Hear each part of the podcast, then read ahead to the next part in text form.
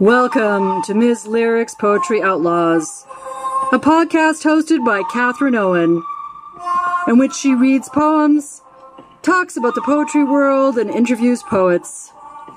Poetry. It makes nothing happen, according to W.H. Auden. And oh, that's a beautiful thing.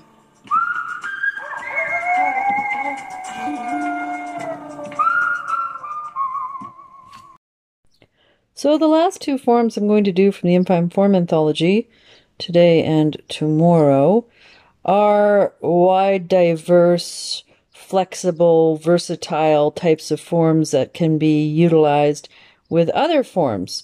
So what we're going to be dealing with today is a stanza, and the stanza can be uh, is a chunk of text. It can be a couplet, two lines can be a triplet, three lines, can be a quatrain, four lines, can be a quintain, five lines, can be six lines, a sestet, and so forth. And you'll find this in uh, an immense array of different forms from the ballad to the pantoum to the ghazal and, you know, everything in between and beyond. But in and of itself, it's also a way of forming your poem.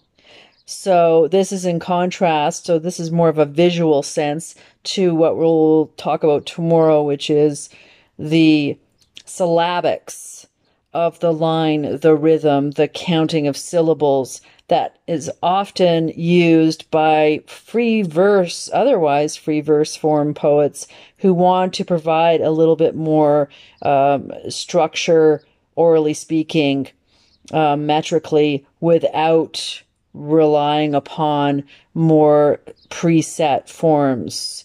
Um, so the stanza I'd like to deal with today is the quatrain, and mostly because, well, this poem is just so lovely. Uh, it's by Earle Birney, and uh, he lived from 1904 to 1995 and unfortunately had a stroke which debilitated him for probably the last oh, decade or more of his life. Uh, but he was a wonderful performer and he loved to travel around and recite. And his, uh, his language could often be extremely playful. And so in this poem from the Hazel Bough, he not only has one, two, three, four, five, six four line stanzas or quatrains, but he also has a lot of strict anapestic sounds.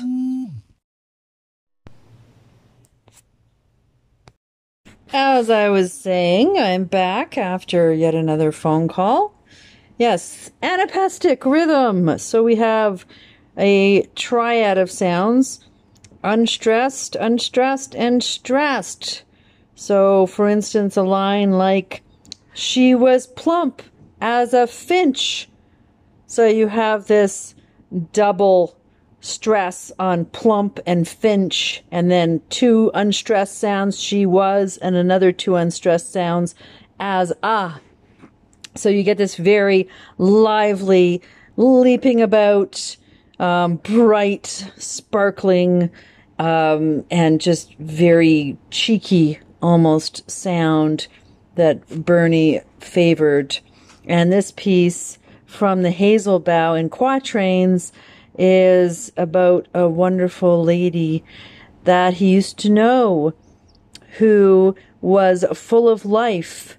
And he uses many similes to describe what she was like, uh, according to many different animals and lots of movements and exoticism and flirtatiousness and the quatrains rhyme A, B, C, B. So we have the rhymes on the second line and the fourth line. And then at the end of the poem, we have our five stanzas, our five quatrains of the description of this woman. And then, bam, the last stanza. But no man sees, it starts. So she must have died and all of her secrets and beauties are buried with her. Earle Birney from the Hazel Bough. I met a lady on a lazy street, hazel eyes and little plush feet. Her legs swam by like lovely trout, eyes were trees where boys leant out. Hands in the dark and a river side, round breasts rising with the fingers tied. She was plump as a finch and live as a salmon, gay as silk and proud as a Brahmin.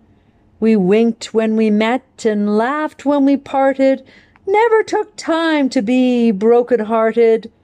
But no man sees where the trout lie now, or what leans out from the hazel bough.